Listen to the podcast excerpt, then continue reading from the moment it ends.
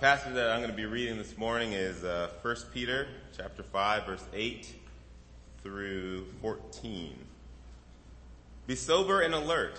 Your enemy, the devil, like a roaring lion, is on the prowl, looking for someone to devour. Resist him, strong in your faith, because you know that your brothers and sisters throughout the world are enduring the same kind of suffering. And after you have suffered for a little while, the God of all grace, who called you to his eternal glory in Christ, will himself restore, confirm, strengthen, and establish you. To him belongs the power forever. Amen. Through Silvanus, whom I know to be a faithful brother, I was, writ- I was writing to you briefly in order to encourage you and testify that this is the true grace of God. Stand fast in it. The church in Babylon, chosen together with you, greets you, and so does Mark, my son. Greet one another with a loving kiss. Peace to all of you who are in Christ. Let's just open in prayer. Then, Father, Lord, we just thank you for your word. Uh, thank you for your presence uh, in a world that um, our enemy wants to devour us, Lord, and thank you that you are, you are present, Lord. Lord, I especially want to lift up the Lopez family right now as, as their, their hearts are grieving uh, the loss of their grandmother and mother. Lord, I just pray that you would comfort them, that you would be very present to them. Lord, I pray for, for Tom this morning, Lord, that your Holy Spirit will work in him, uh, that you, you would allow him to speak the words that come from you. Lord, that you would give him confidence uh, in the things that he has studied. Lord, we just pray this in your name. Amen. This is our last installment of the series on First Peter. And uh, there's a lot to cover, but what I'm going to ask you to do is not worry too much about getting all the outline points and just listen for one essential thing. And that is what is the true grace of God? What is the true grace of God? Because it will pervade everything that we examine in this final passage. How do you think this would go over as a battalion commander's motivational address to his troops just before a military campaign of very strategic importance? Troops, you need to know that our enemy is exceedingly powerful, utterly ruthless, and completely without mercy. And he's highly, highly motivated. He intends to devour every one of us. Our side is going to suffer greatly in this conflict. In fact, every one of us, every one of us is going to be badly wounded. For some, those wounds will appear to be mortal, fatal. They will take you out of the fight. Our side's going to suffer far more casualties than the enemy's side between now and the end of this war. But we won't lose even one single soldier. You also need to know this. Every wound that you suffer and every companion of yours who falls at your side is going to add to the depth of our enemy's defeat. The measure of our victory will not be the greater casualties that we inflict on our enemy's troops. That's not how this is going to work. See, we're not actually fighting to determine who's going to win this war. That was determined a long, long time ago. And we're the victors. Our victory is already guaranteed. The enemy just doesn't know it yet. And what a glorious victory it will be. No, this war isn't about determining who's going to win. It's about two things. It's about making you ready for our King's kingdom and it's about winning defections from the enemy camp to our King's kingdom. One of the most important things that you will do to accomplish both of those objectives is to suffer well in the midst of the conflict. Our victory will be magnified by how well we handle the suffering that we will experience because we are fighting our King's battles. How each of you responds to that suffering will demonstrate your effectiveness as a soldier in our King's army. This is all just as it's supposed to be. This is all just as it must be. Our great King is in control of all of this. He knows exactly what he's doing and he is using every bit of it to magnify his victory. And he promises that we will all get to share in his triumph together with him when this is done. As hard as this experience of intense and relentless warfare is going to be, you need to know that everything that your king is requiring of you is gracious and good. All of it. So stand firm and stay vigorously engaged in the battle. It's not your typical pep talk before a military campaign, is it? But those are the marching orders that God gives to us through Peter. All that Peter says in these verses follows from his command in the preceding passage. To humble ourselves under the mighty hand of God that he may exalt us at the proper time, casting all our anxieties upon him because we know that he cares for us. It takes humility on our part to buy into a strategy like that. Because it's not like any strategy that we've ever heard of before. And it's certainly not like any strategy that we would come up with. To stay fully engaged in the war that God sets before us in these verses and throughout this letter, we must we must have a radical shift of understanding about what constitutes well-being. We must embrace definitions of things like grace and victory and well-being that fly in the face of every definition of those words that we've ever known. Until we humble ourselves to trust in the divine genius and true grace of God's strategy for prosecuting this war, we will never have both feet in the battle. Our word, our word has to completely give way to His word. In fact, our word has to be completely out of the picture. And in order for us to actually get this, in order for us to be on the same page as our King in the midst of the unrelenting warfare that is set before us. To stand firm against our enemy, there are some things that we have to know. And they're not things that we're going to hear from anyone other than our King.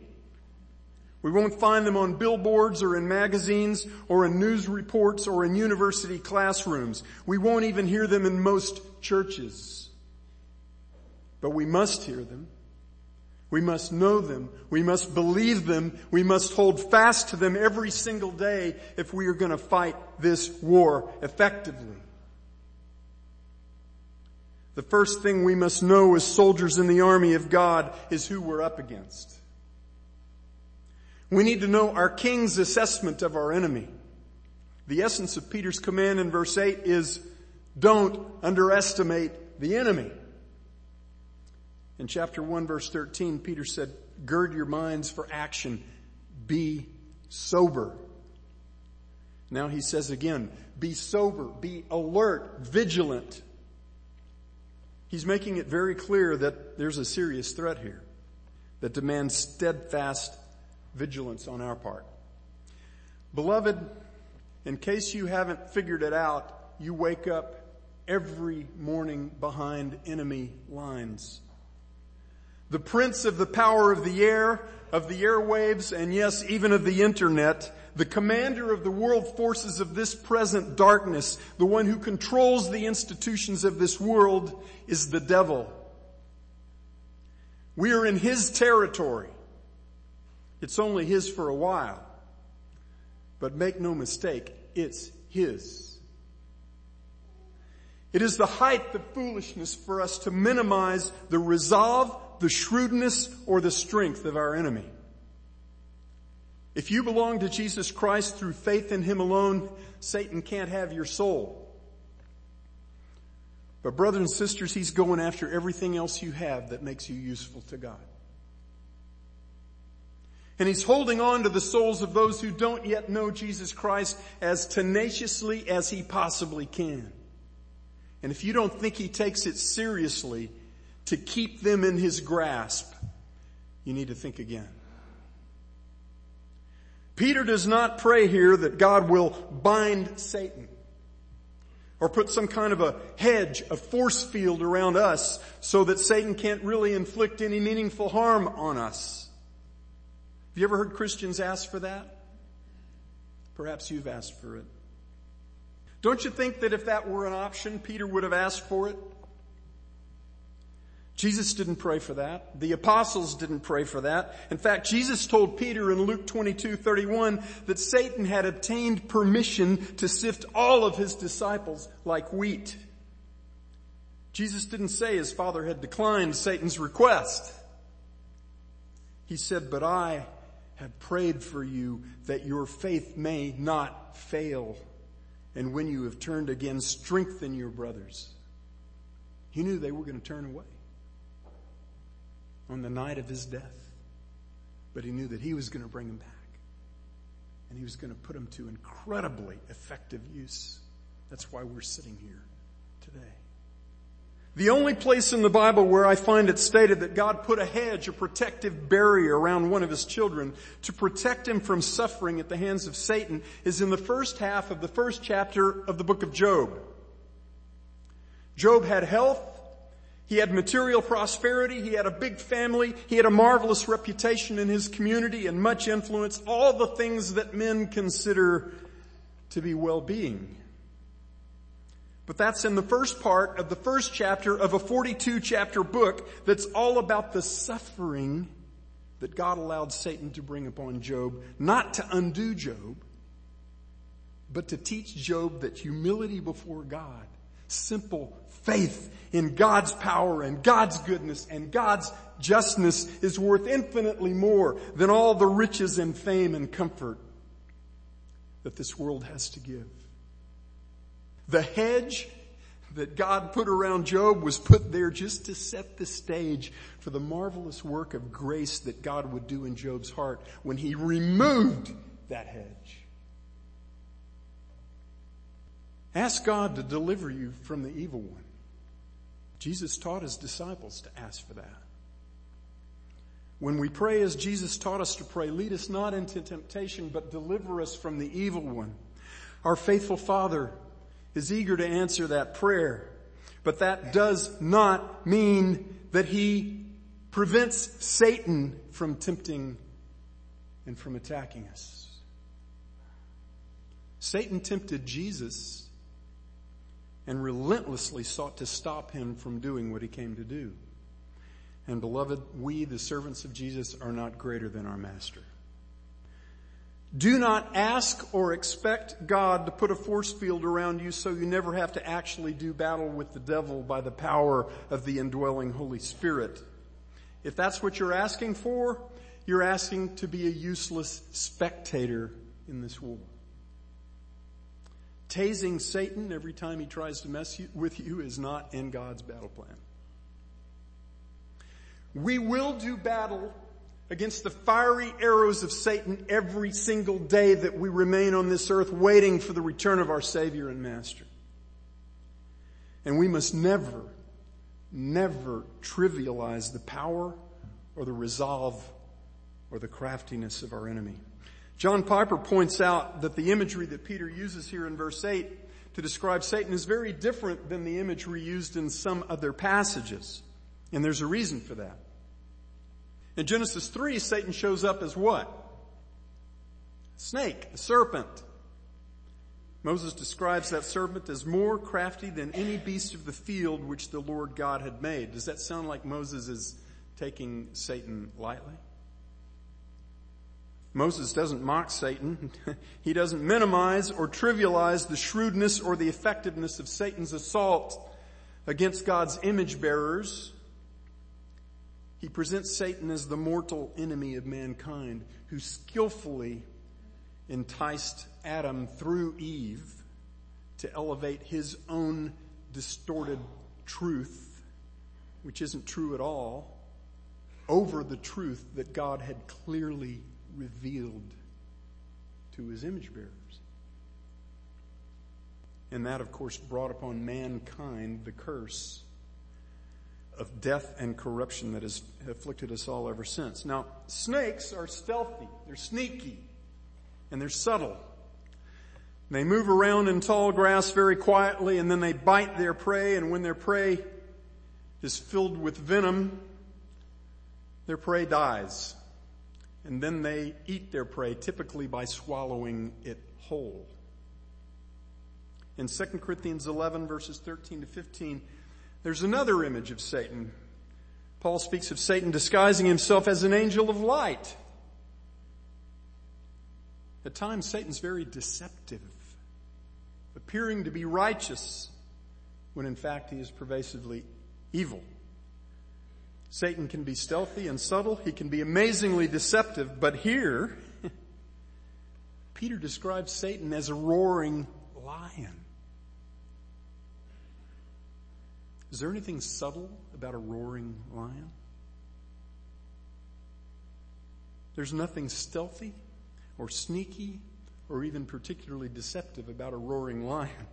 A roaring lion is just plain scary. It's important for us to understand why Peter speaks of Satan in these terms in a letter that's all about suffering well for Christ. See, he's talking to persecuted Christians for whom that persecution was heating up seriously even as they received this letter. He's making a very important point about Satan's strategy to use to his own advantage the suffering that God guarantees believers will experience during our time here.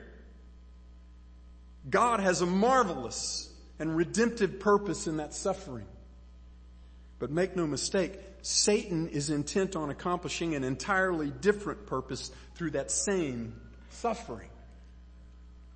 Imagine that as you're walking back to your car this morning after church, you hear a lion's roar coming from just around the corner of the building. And you can tell it's clearly coming from the vicinity of where you parked your car. What are you going to do? You're going to keep walking that direction? What if God had commanded you to walk on that very sidewalk in that very direction and to keep walking by the most direct route to your car, directly toward the roar. Satan is counting on the fact that if he roars loudly enough, you're going to stop walking that direction. He's counting on the fact that if he roars loudly enough, you're going to decide that God is just asking too much of you you're going to do what seems far more sensible to you. You're going to go call Uber to take you home right after you call the Richardson Animal Control and, and tell them to bring their biggest cage. Satan wants to use the threat of great suffering, of severe persecution, and even of death to silence our proclamation of Christ, to turn us around from following Christ, and thereby to render us useless as soldiers in the army of Christ. If he can accomplish just one of those two things, to shut us up or to stop us from following Christ, he's fine with that. Good news that is made to look like bad news because of the fear controlled lives of those who are proclaiming it is just as useful to Satan as bad news. Satan has plenty of tricks up his sleeve that are subtle and deceptive, but when it comes to suffering, Satan has a tool that requires no subtlety at all. All he has to do is roar loudly enough. He's still roaring. If you've been paying attention the last couple of weeks and the last few days, he's out there roaring loudly. I just saw a news update this morning that more police officers were executed in Baton Rouge this morning. Satan has a tool in suffering that is very, very effective. Through Peter, God tells us that the threat is severe. He wants us to walk into that threat with eyes wide open. He wants us to be sober and alert, never under, underestimating the nature or the magnitude of the threat. We need to know our enemy. But we also need to know our armaments. In a war, armaments are both offensive and defensive equipment to do battle. In verse 9, Peter reminds us of the exceedingly powerful, unsecret weapon that God has given to us. The verse begins like this, but resist him firm in your faith, knowing that. Now in the New American Standard Translation, the word your is in italics. That means it's not in the original. You know what is in the original? The old King, King James and the New King James render it well. What's actually there is the word the. The straightforward command here is to resist the devil firm in the faith. The faith is the faith-worthy doctrine. It is the truth about God that he has revealed in the Bible. Peter is most certainly talking about our faith here, our response of trust, but the Bible never, never talks about our faith as if it somehow exists in a vacuum. Our faith always has an object, and that object is our faith-worthy Savior and Master, Jesus Christ. And our faith always has content. And that content is the faith worthy propositions and promises found in the living and active Word of God concerning our Savior and Master, Jesus Christ. What weapon did Jesus take up to resist the temptations of Satan after he had been physically weakened beyond anything you or I can imagine by fasting for 40 days in the wilderness? as recorded in Matthew 4 and Luke 4. Jesus countered every temptation of Satan with one thing. The truth revealed in God's Word. He was tempted three times and three times he responded from two chapters of Deuteronomy. In Ephesians 6, Paul describes the various pieces of armor and weaponry with which we do battle in the face of all the forces of Satan arrayed against the people of God. But Peter bundles all of those armaments in, into just one great unsecret weapon. And that fiercely powerful, decisively effective weapon is the faith delivered to the people of God through the prophets and apostles. It is the truth in which we place our trust. The same imperishable seed by which Peter said we were born again and by which we now grow in respect to salvation. It is the precious and magnificent promises of God fulfilled only in Jesus Christ. It is that weapon. And is that weapon essentially defensive or offensive? Many would say it's defensive. After all, Peter doesn't say attack the devil. He says resist the devil. But listen to what James says in James chapter 4 verse 7. Submit therefore to God, resist the devil, and he will flee from you. So let me ask you a question. If your enemy is coming at you, he has a quiver full of arrows, he has a great big sharp spear, he has a nice sharp dagger in his belt, and all you have is a defensive shield over one arm, will your resistance to his attacks cause him to run away from you? Not unless he's a wimp. Satan's not a wimp. Beloved, it's very interesting. Paul uses the same wording in Ephesians 6. The shield of the faith, which, with which Paul says you will be able to extinguish all the flaming missiles of the evil one, is not merely a piece of defensive armor. It is inviolably connected to the sword of the Spirit, which is the Word of God. Our trust is in the Lord of the Word and in the Word of the Lord and it is His word that puts Satan to flight. That's not a once and done proposition. We have to put that weapon to use daily and often, and that means we have to have it with us and in us. Our armaments are not like the world's armaments. In 2 Corinthians 10, Paul says, For though we walk in the flesh, we do not war according to the flesh. For the weapons of our warfare are not of the flesh, but are divinely powerful for the destruction of fortresses. Does that sound like a defensive only weapon? We are destroying speculations and every lofty thing that is raised up against the knowledge of God, and we are taking every thought captive to the obedience of Christ. Your trust in the trustworthiness of God and in the trustworthiness of His revealed promises. That trust, that faith is a weapon divinely powerful for the destruction of Satan's fortresses. And the rest of this passage is about how we keep that weapon locked and loaded. It's about that which firmly establishes us in the faith so we will prosecute God's war effectively.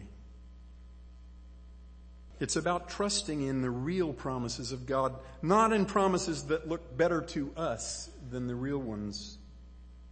It's about us staking our entire well-being on the true grace of God, not on some lousy imitation of grace that claims to exempt us from suffering. There is no grace in this life apart from suffering. To stay the course in resisting Satan, firm in the faith, you have to know some things about our King's strategy and count them to be true. Specifically, you and I need to know some things about the connection between our suffering and our King's battle plan. There are three things that Peter says you and I need to know and count on when it comes to our experience of suffering in the midst of this war.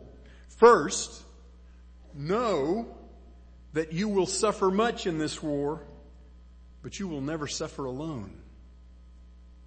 He says resist Satan firm in your faith, knowing that, knowing that the same experiences of suffering are being accomplished by your brethren who are in the world. We need to know that we share the experience of suffering for Christ's sake together with all the saints of God all over the world. I got a real charge this morning out of looking around to see the missionaries who have been all over this world fighting this fight, proclaiming this marvelous gospel. We're in it with them and they're in it with us. 2 Timothy 3:12 says, "All who desire to live godly in Christ Jesus will be persecuted, but we will never be alone in that suffering." It's important for us to know that. The first thing we need to know about God's strategy in our suffering is that we'll suffer much, but we'll never suffer alone. The second thing is that we will suffer much, but not because we're losing. Peter says the same experiences of suffering are being accomplished by your brethren who are in the world. Now that's pretty interesting language. How often do you think of suffering as an accomplishment? That's what Peter says it is. The suffering experienced by believers because we are believers is an accomplishment. It's not something that happens to us. It's something strategic. It's something purposeful. It's something orchestrated by our King. In the wars that most humans know anything about, the side that suffers most generally loses the war. Not so in the war in which you and I are engaged every day as followers of Christ. Our suffering for Christ's sake does not mean we're losing. In fact, our participation in Christ's suffering here and now is the clearest reminder, the most vivid evidence that God has given to us that we're winning this war.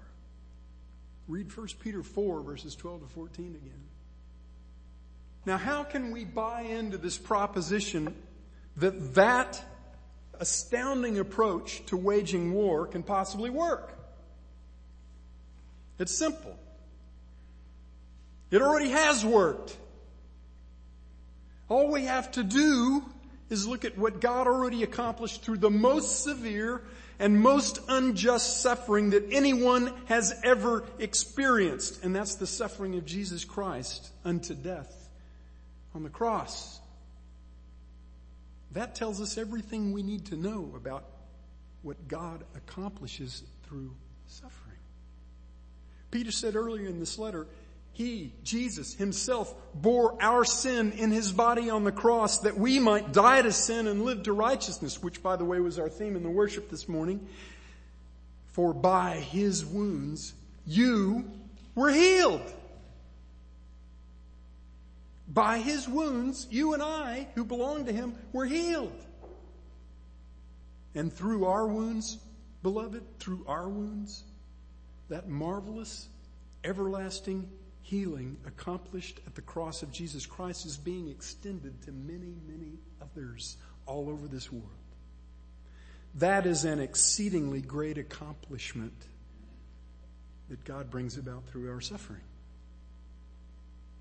When we suffer well, God uses our hardship to pull lost men, women, and children out of the darkness into His marvelous light, just like He did with us.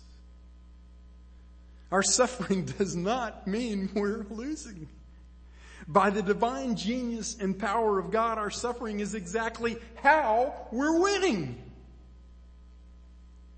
We're not winning by inflicting greater casualties on the enemy's troops than they're inflicting on us. We're winning through the defection of the enemy's troops into the kingdom of our King. The way we handle suffering is the very most powerful means by which our King is using us to bring about those defections.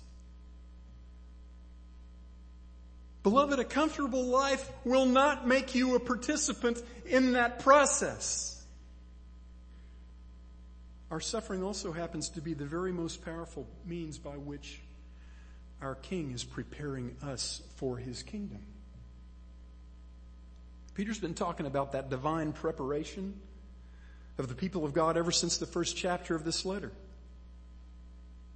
The suffering that is part and parcel of following Christ is a fiery ordeal that does what? It refines. It purifies. Like the furnace that purifies gold. It doesn't destroy, brothers and sisters. The suffering that God orchestrates in your life does not destroy. It strengthens. It purifies. It prepares you for glory. And it makes you useful to bring others into that glory by God's doing. Does that sound like a curse or a blessing? The first thing we need to know about God's strategy in our suffering is that we will suffer much, but never alone. The second is we will suffer much, but not because we're losing. Anything but.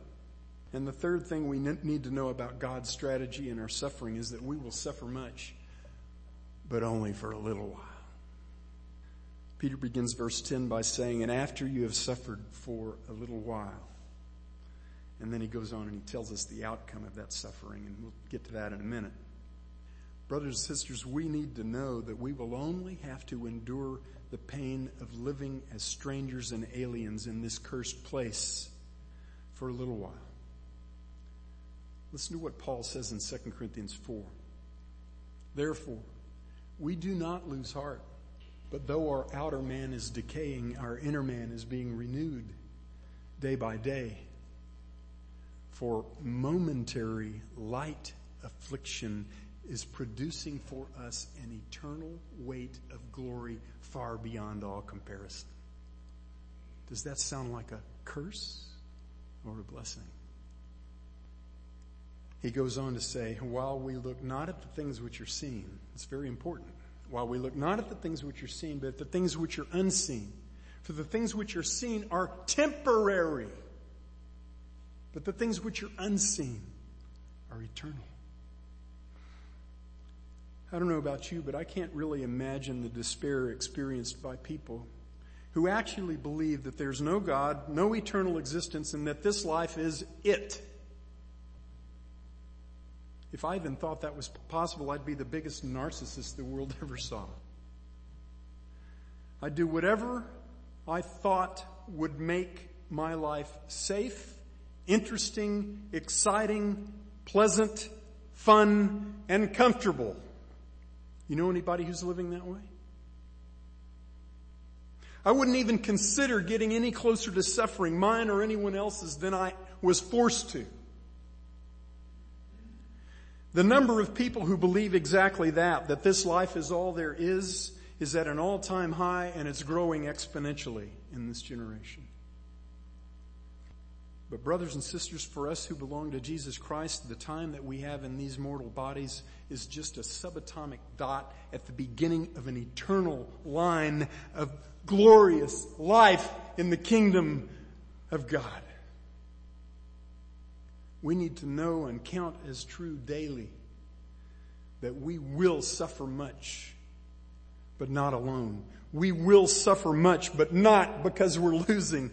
We will suffer much but only for a little while. And we need to know this too. We need to know the outcome. We whose trust is in the Lord Jesus Christ, whose trust is the Lord Jesus Christ, possess the greatest advantage that has ever existed in the history of warfare. We know the outcome. In all other wars that men have ever waged, the outcome has been uncertain, but waging God's war is not like waging any other war because we're not fighting in the uncertain hope of achieving a victory. We're fighting with the guaranteed hope of a glorious victory that was settled before any of us existed. Verse 10 brings us right back to where Peter started this letter. Brings us back to our living hope. This is the great, eminently practical perspective changer. There is a powerful worldview changing contrast right here in verses 10 and 11 that Peter has actually been laying out for us throughout this whole worldview changing epistle. And it's the contrast between what will be true for a little while and what will be true forever. The suffering of this present time is fleeting. It's only for a while. Then comes glory.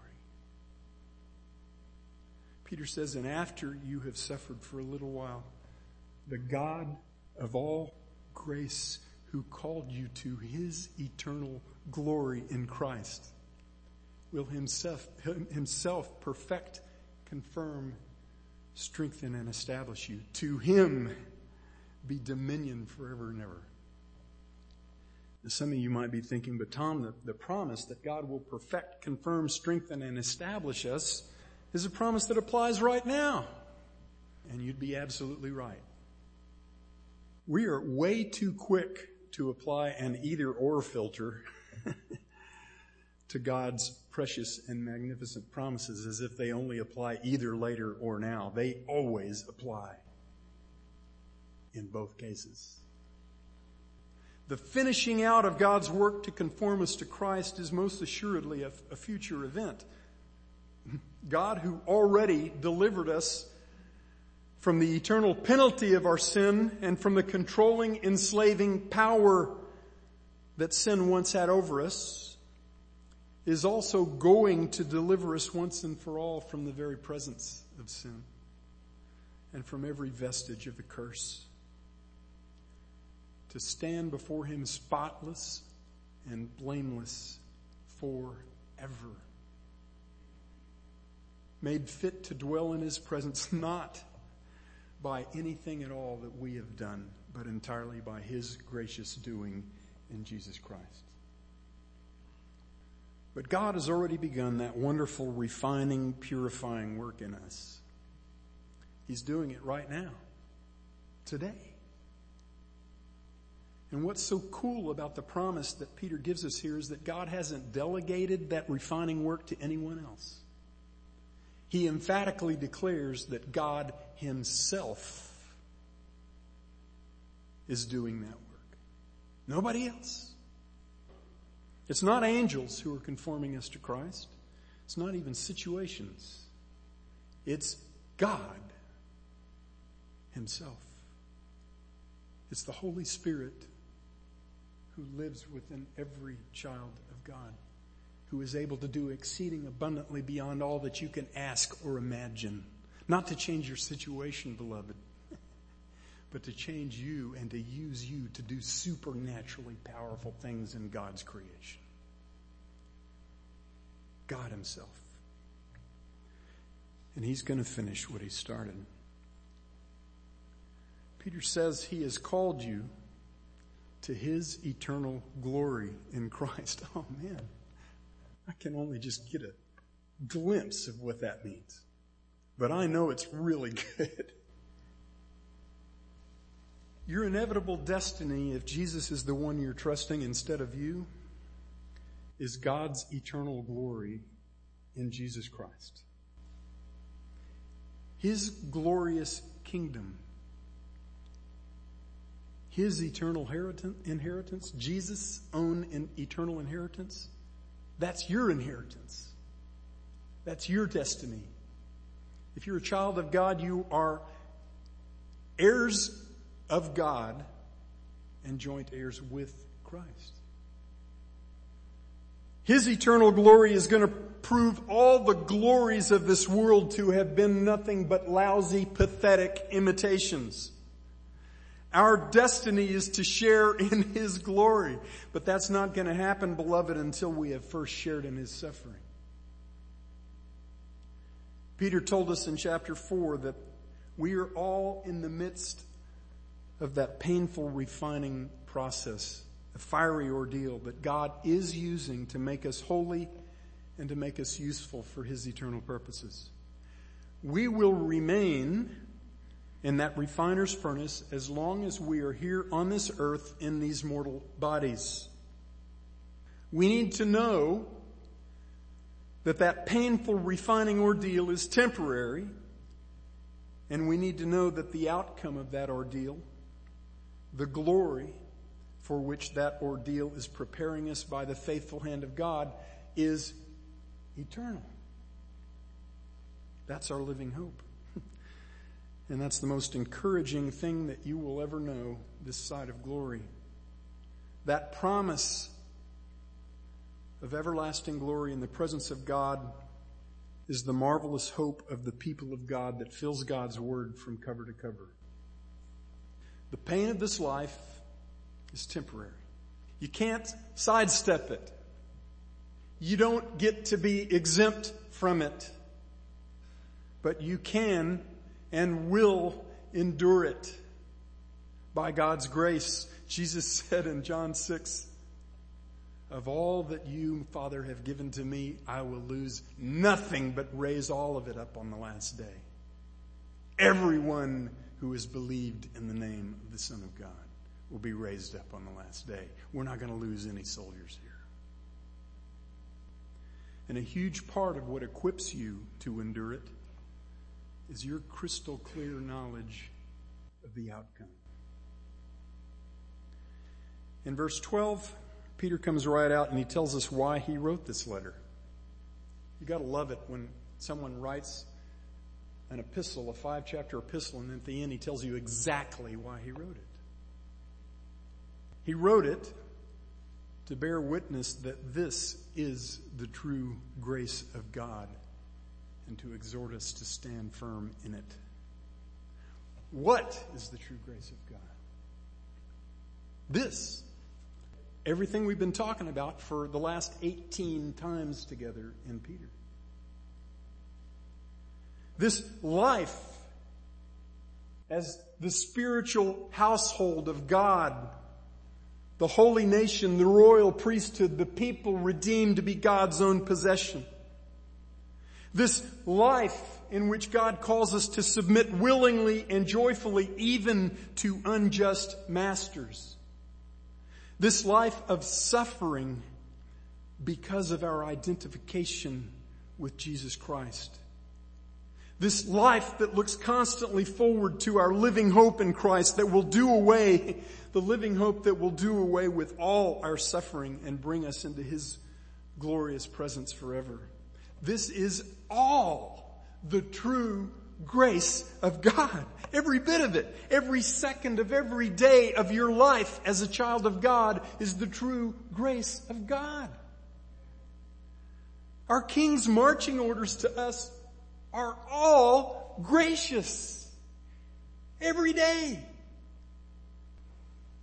Don't let Satan convince you that you've been robbed of the grace of God. Today or any other day. When the reality is that God's grace toward you as His beloved child is more certain, more steadfast, more enduring, and more powerful than the gravity that holds your feet on this earth every second. This is all the true grace of God. Stand firm in it. This letter is a call to courageous Christianity. It's a call to steadfast, persevering faith and faithfulness. But what's amazing is it's a call to the only life that makes any sense at all for us who have been made the recipients of the true grace of God in Jesus Christ. Be courageous. Stand firm in the faith. Fight the good fight all the way to the end. It's all worth it because our Savior is worthy. And our victory is guaranteed. Where are you as an individual in all of this? Are you one of those eternally blessed recipients of the true grace of God? You need to know the answer to that. If you are still staking your well-being now or in eternity on anything that comes from you, anything that comes from you, none of these marvelous promises apply to you. You're still in your sins and your eternal destiny is to be separated from the presence of God and from the glory of His power in the place the Bible calls hell. That will all change this very day and forever. If you repent of your counterfeit righteousness, of your self-made illusion of well-being, and trust in Jesus Christ alone. Only His payment of the eternal penalty for your sin at the cross can cover the debt that you owe to God because of your sin. Only His righteousness will allow you to stand in the presence of our holy God. And only His true grace will equip you to live joyfully and purposefully and powerfully here and now in the midst of this cursed world. Trust Him today and be saved forever. Loving Father, this book is uh, powerful beyond our comprehension. But you mean for the words that you set before us to be comprehended, to be heard, to be heeded. You intend for us to submit to the things that Peter has very straightforwardly set before us. You intend, Father, for us who belong to you to live excellent lives in this cursed world in order that, in order that others will be pulled out of the darkness into your glorious, marvelous, astounding light.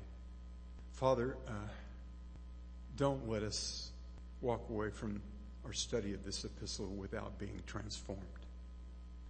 Do your revolutionary work in our hearts. Make us great soldiers in order that we may advance the coming and glorious kingdom of our great God and Savior, Jesus Christ.